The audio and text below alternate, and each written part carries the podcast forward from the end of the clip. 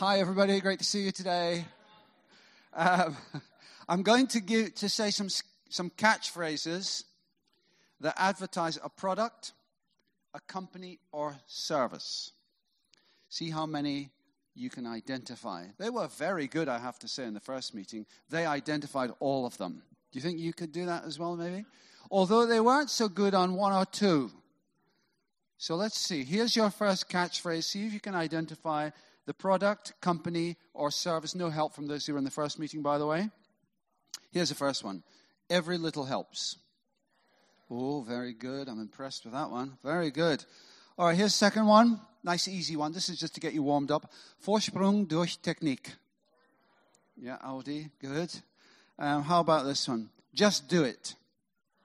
Ooh, I think you're a bit better than the first meeting, actually. This one, I'm loving it. Oh, not quite so confident there. I think it was the younger generation perhaps got that one. Uh, they found this next one tricky in the first meeting. Believe in better. Sky. Yeah, I think some of you found that a bit tricky as well, but you're correct. Sky. How about this one? They found this tricky as well. For the journey. Uh, well done, son. A voice crying from the wilderness. Lloyd's. Well done. How about this one? You either love it or hate it. Uh, Marmite. And the final one, one word only simples. Yeah, you got it there. Comparethemarket.com. Well done. So the question is how do these companies get their message across? Well, they do it through advertising campaigns, don't they? They use TV, they get their catchphrases out, they use newspapers, social media, posters, radio, and so on, as much as they can in order to get their message across. Let's look at how God gets his message across. The greatest news that's ever been heard by mankind. How does he get this? How does this get announced? Well, let's look at Luke chapter 2, verses 8 to 12. And it says this And there were shepherds living out in the fields nearby, keeping watch over their flocks at night. An angel of the Lord appeared to them, and the glory of the Lord shone around them, and they were terrified. But the angel said to them, Do not be afraid. I bring you good news of great joy that will be for all the people. Today, in the town of David, a Savior has been born to you. He is Christ the Lord. This will be a sign to you you will find a baby wrapped in cloths and lying in a manger. So, did you notice how God announced the news there? Well, there was something spectacular happened. An angel appeared. But did you notice that he only appeared to a few? Not many. Out in a field at night. In fact, more sheep than human beings, I expect. But it's a sign of how God does things, it's a sign of his character. See, through the coming of this baby, the old order is going to be completely turned upside down. Later on, Jesus says himself, My kingdom is not of this world. If it were, my servants would fight to prevent my arrest by the Jews. But now my kingdom is from another place. So he's going to upset normal human values, many of them anyway. Later on, when uh, Mary and Joseph come to present Jesus in the temple, Simeon prophesies over Mary and he says this This child is destined to cause the falling and rising of many in Israel. He's going to upset the conventional way of looking at things. He's going to bring in God's perspective. And we see it here. That God's perspective, which is very different often from human perspective, is brought in the shepherds. What do we know about them? Well, we know they were ordinary people. Just picture the scene here. The shepherds are on the night shift. It's dark. There's no not much light pollution, I expect. Maybe if it's a cloudless night, you can see a whole multitude of stars. And these guys would be attuned to the sound of the flock. They would know if there was a predator coming to snatch one of the sheep, they would sense the movement, the noise within the fold, or if a thief had come. So they were attuned to the noises of the sheep at that night. These men were ordinary guys. They were of low social status. They would perhaps be described as peasants, not very high in the pecking order. Perhaps in their day as well, people might have looked down on them. And we've seen that in our day and age, how people can be looked down on. Recently in Downing Street, a cabinet minister comes out, wants to get through the gate, and the police say, No, you can't go that way. And so he calls them plebs. He's to look down on. Or even more recently than that, an ex government minister gets in a taxi and has an expletive driven rant at the taxi driver, you know, perceiving him as lower in status than him. I'm a Queen's Counsel. Well, good for you, mate. Big deal. But anyway, the shepherds would have even had a lower status than those police officers and the taxi driver. The point is, they're near the bottom of the social pile, but God chooses to announce the birth to them. Well, you might say, well, what about the wise men? Well, okay, the wise men, we don't know if they were kings. It doesn't say they were. But the point is, they were foreigners. Even them. They were kind of outside the perceived uh, covenant of God. They weren't Jews, they were foreigners who receive the good news as well. So God is doing things differently there. There's just a bunch of ordinary guys in a field, not of great status, not up, upwardly mobile, no powerful men, no well educated, no religious leaders, none from the political elite are there at this time. Just ordinary guys trying to earn a living, scratch a living probably, in order to look after their families. I guess when we think about it, it's a bit like you and me, us here today. Not many here, I guess, I could be wrong. I'm prepared to be wrong. But I guess not many people here had a phone call from Hello Magazine asking if they could come and photograph your wedding. No, I don't think so. I didn't think so. Or the birth of your child, or even come and photograph the inside of your house and put it in Hello. No. Okay. Uh, how many of you, I wonder, are stalked on a regular basis by the paparazzi? They'll be waiting for you when you step outside the King's Center building, ready to snap you up so that you will appear in the next glossy magazine. No, not many. But that doesn't mean to say that God's not interested in us. This passage demonstrates that God is interested in the ordinary, and He wants to bring significance and meaning into our life. Is, is there more to life than we, you know, we're born, we eat, we sleep, we learn, we marry, we have kids, we get old, we die? Is that it? You know, I think one of the reasons that uh, social media is so popular today is people are looking through that for significance and meaning. I don't know if you uh, know about Facebook or perhaps you're on Facebook yourself, but one of the things about Facebook is that when you post something on Facebook, you can look at how many people like that. So you can look at your Facebook post and, ooh, 10 people have liked that. Yes, that's good. Or 15. Or, and then maybe 10 comments or 50 likes. Wow.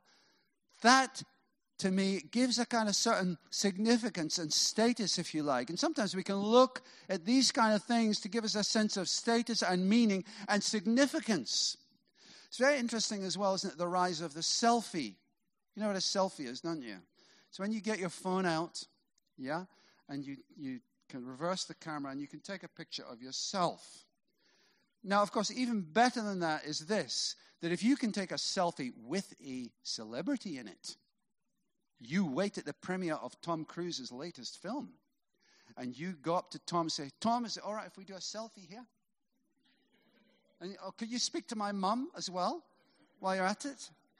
Why do people do that? It's almost as if by being with a celebrity, something of their status, of their significance, of their importance can somehow rub off on us in order to get, or maybe we look to our work to give us status and significance and meaning, or we look to our family. And I'm not saying that God can't use these things, but actually, in the end, they're not the major things that are to give us a sense of significance and meaning in our life. And here we have these ordinary guys. The car, they're here, and God breaks into their life. God brings them meaning and significance, and that's the whole point of Jesus coming. He wants to give us a sense of meaning and significance in our life. I wonder, have you ever considered what has brought you to this place in your life on this day. Have you ever considered that God might be involved in bringing you? Do you know, it just amazes me.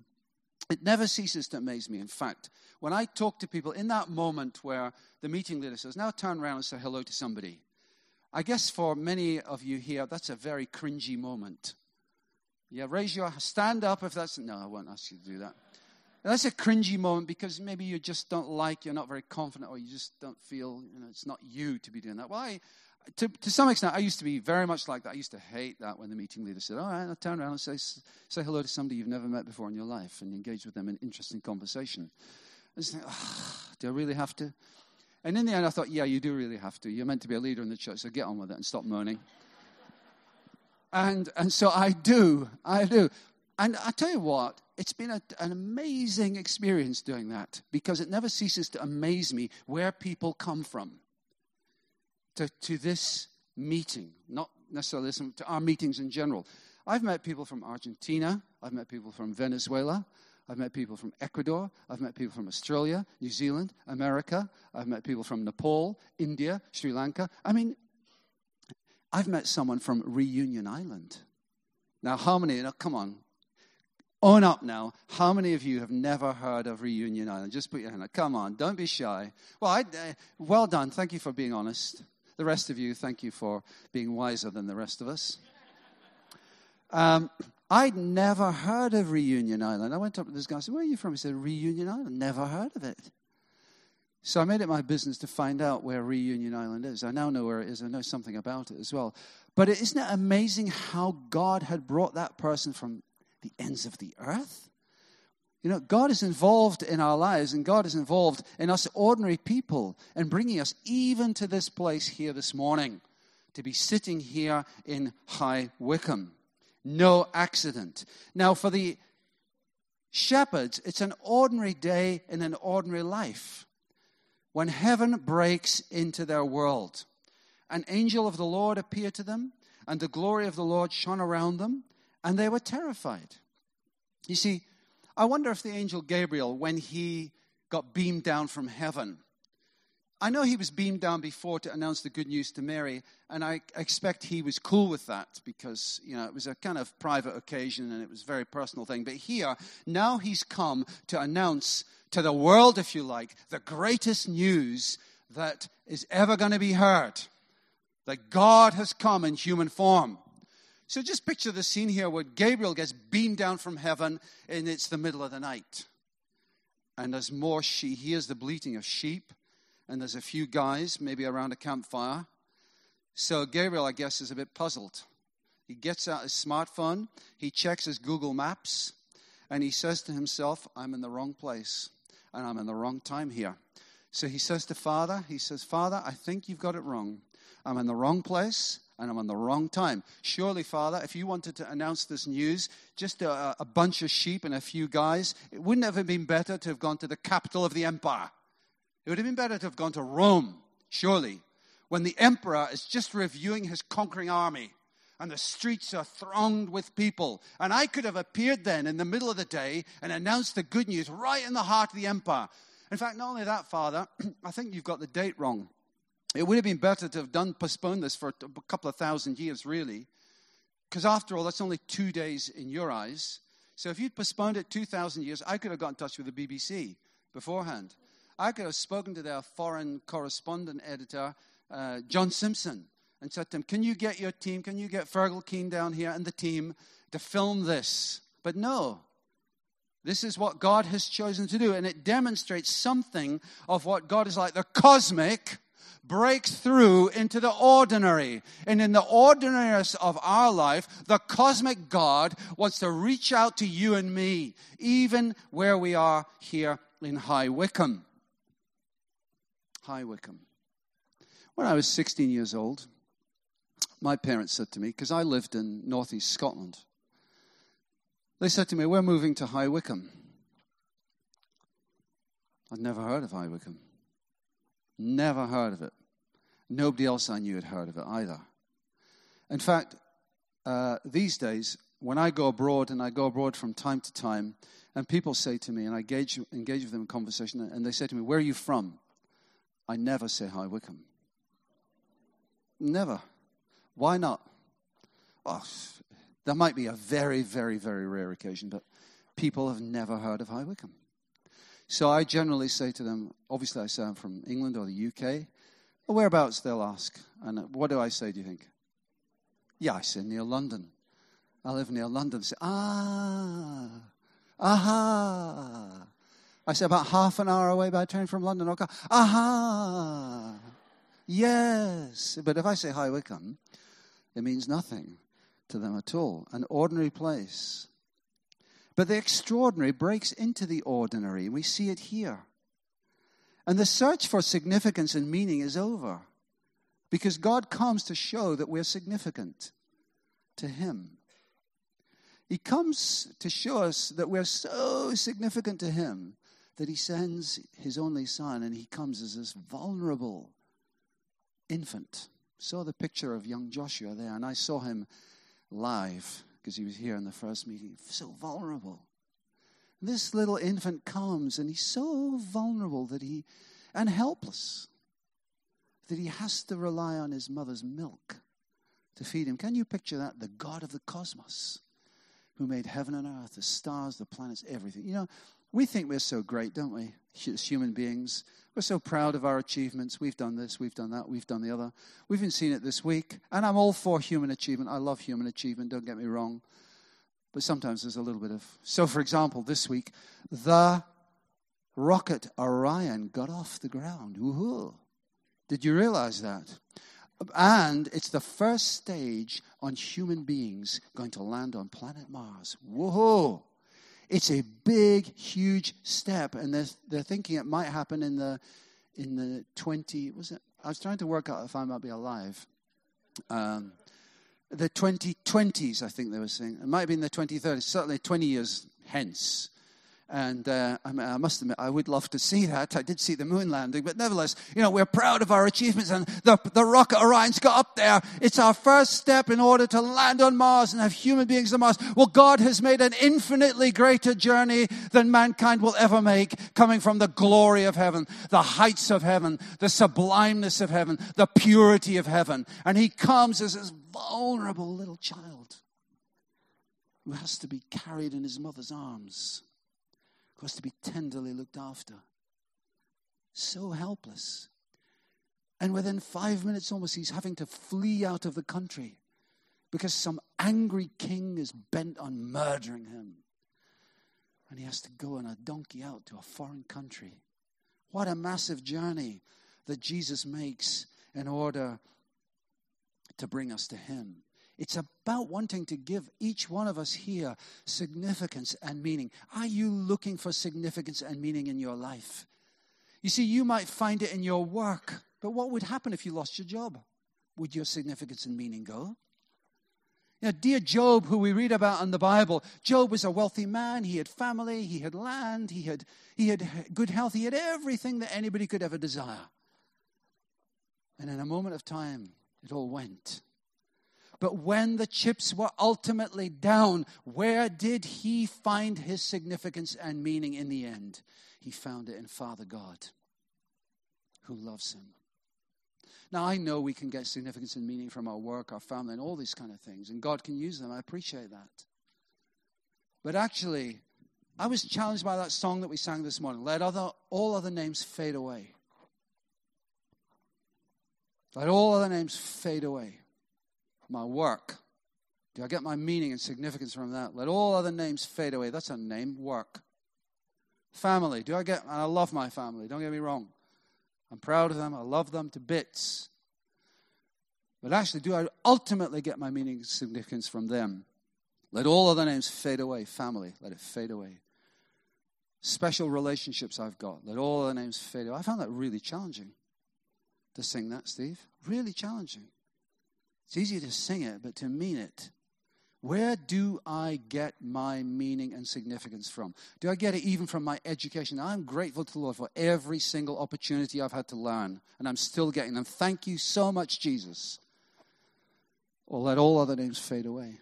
My education, learning, ability to do this, that, and the other. Let it fade away. Because these things can let you down. You can let yourself down. But Jesus will never let you down. He's faithful. And he comes as this vulnerable child, the God of the cosmos, nestling against his mother's breast. There he is, laid in a manger. And he comes. And it's going to cost so much. It's going to cost everything.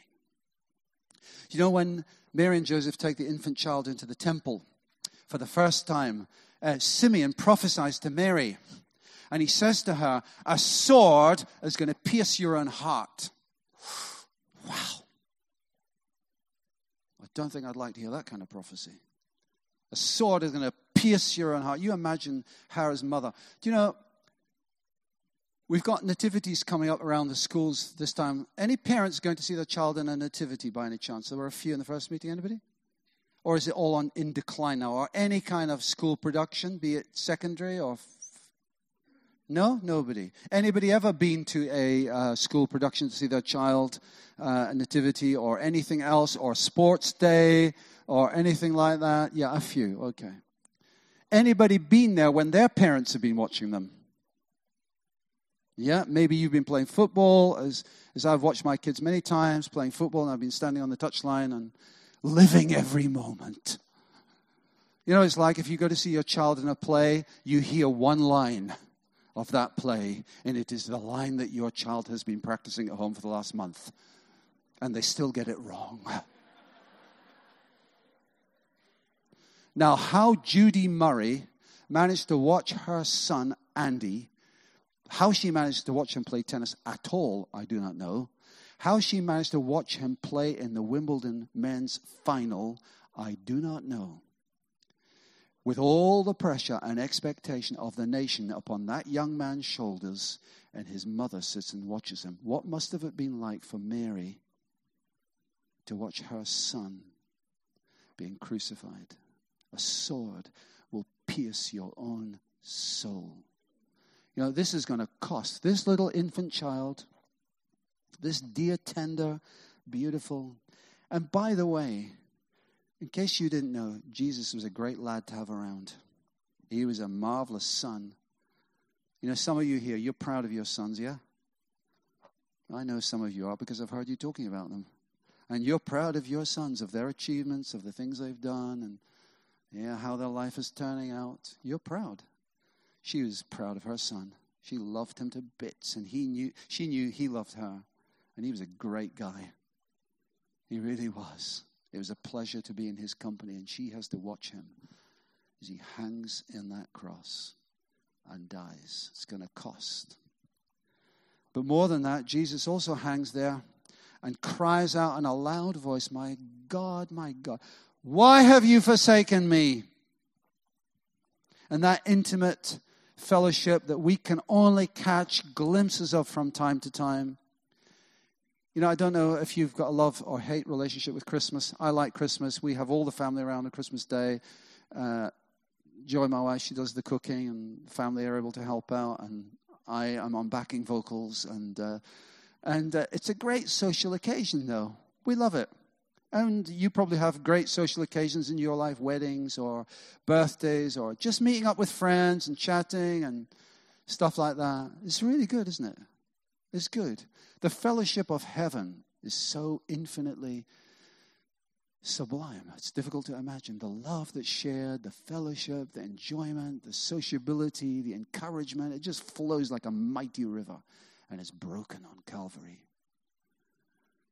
And Jesus experiences what it is to be separated from his Father. We can't get our heads around that. It's going to cost. But God does it. Why does He do it? Why this little infant laid in a manger? Why this little infant wrapped in cloths? Why the vulnerability of this little infant? Because God so loved the world he so loved the world. And that includes you and me here on this Sunday morning in High Wycombe that most people in the world have never heard of and never will. With our ordinary, ordinary lives where there's nobody wanting to snap us as we go outside that door.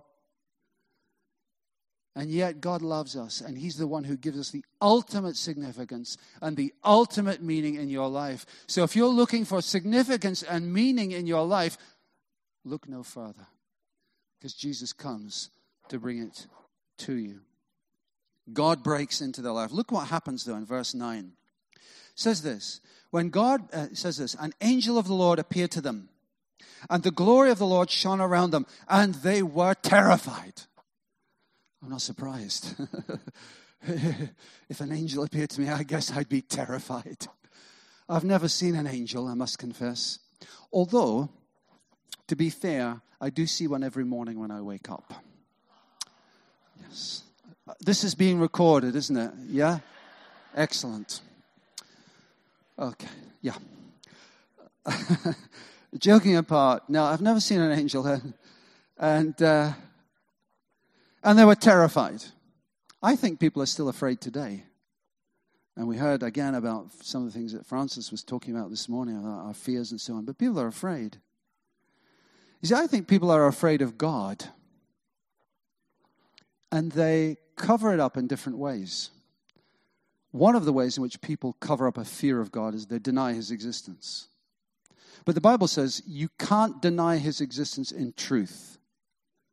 If you deny his existence, it's a lie. Why? Because the creation reveals his nature to everybody.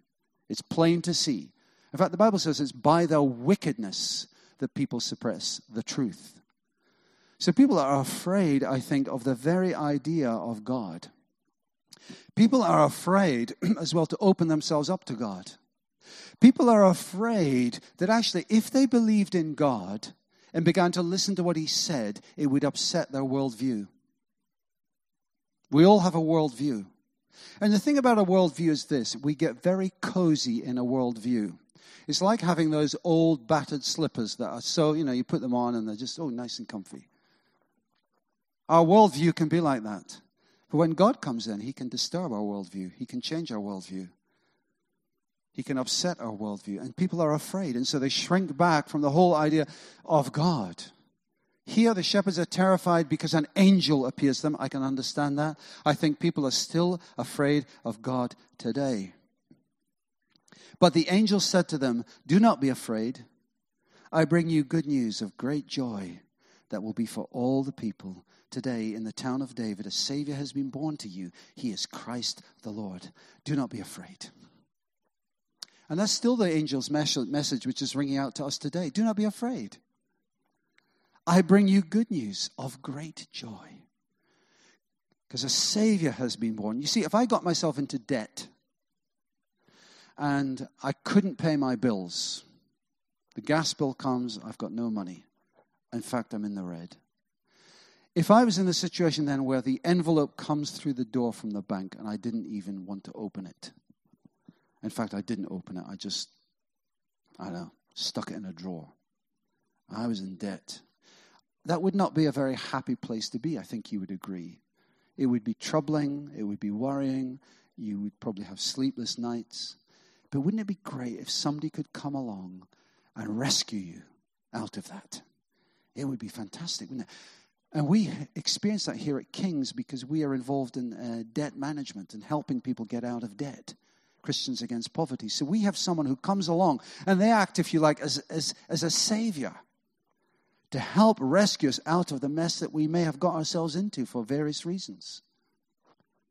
And Jesus comes, and he comes as the Savior, and to rescue us out of an even bigger debt.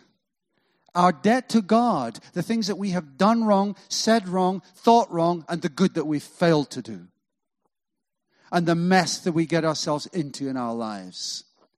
And without exception in this room, every single person, I'm sorry to tell you this, except I'm not, every single person in this room has got into a mess. And I'll tell you what, I wouldn't have to dig very deep to find out. In fact, with some of you, I don't need to dig at all. I just know. And in my own heart, I know even more. Mess. But Jesus comes. It's good news. I bring you good news of great joy. Because the Savior comes to take us out of it to give us meaning and significance and purpose in our lives, not just for this life, but for the whole of eternity. Don't be afraid. I bring you good news. And it says, and the glory of the Lord shone around them. You know, the amazing thing about Christianity as well is that this God comes, this cosmic God comes. He comes as this little vulnerable infant. And he wants to share his glory with you and me. Isn't that amazing? His splendor, his vitality, his energy, his beauty, his goodness, his truth, his love, his purity, his glory. And when we are not afraid of God in the wrong sense, and we come to Him and we open our lives to Him and we admit the mess we've made and we say, Yeah, I do need a Savior. I'm like that person in debt. I do hide the bank statements. I don't want to see them anymore. I'm sick of it. I, I know I'm a failure, but Jesus comes and he rescues us out of that. Not only does he rescue us out of it, but he says, I want to do more than that. I want to share something of my glory with you.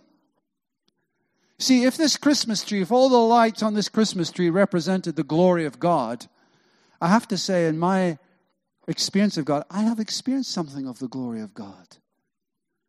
I may, it may have just been one of these lights, the equivalent of that, the equivalent of that, but I've experienced something of the glory of God. Why?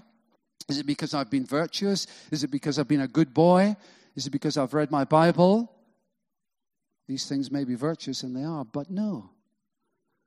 I've experienced the glory of God because when I wasn't looking, when I was going my own sweet way, when I was hell bent on a path that was, was leading to disaster, Jesus came and stepped into my life.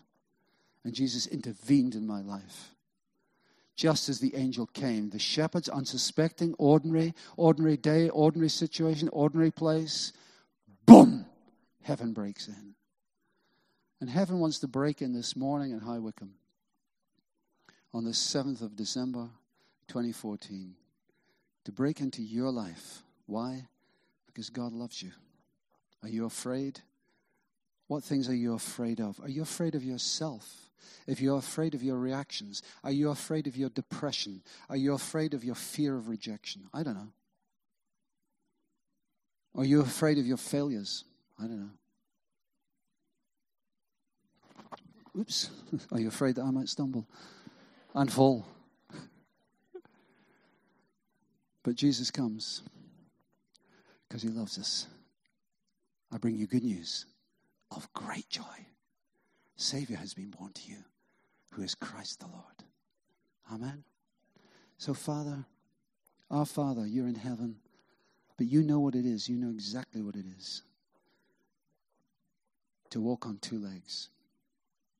You know exactly what it is to, to breathe, to get tired, weary, to be thirsty, to be hungry. You know what it is.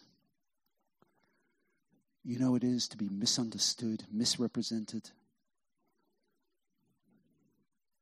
You it is, you know what it is to experience pain, psychological pain, spiritual pain, physical pain. You know what it's like. You know what it is to be vulnerable. Wow. And Father, you love us. You're amazing. You love us, Lord, with a tenderness, with a gentleness. Jesus, praise you.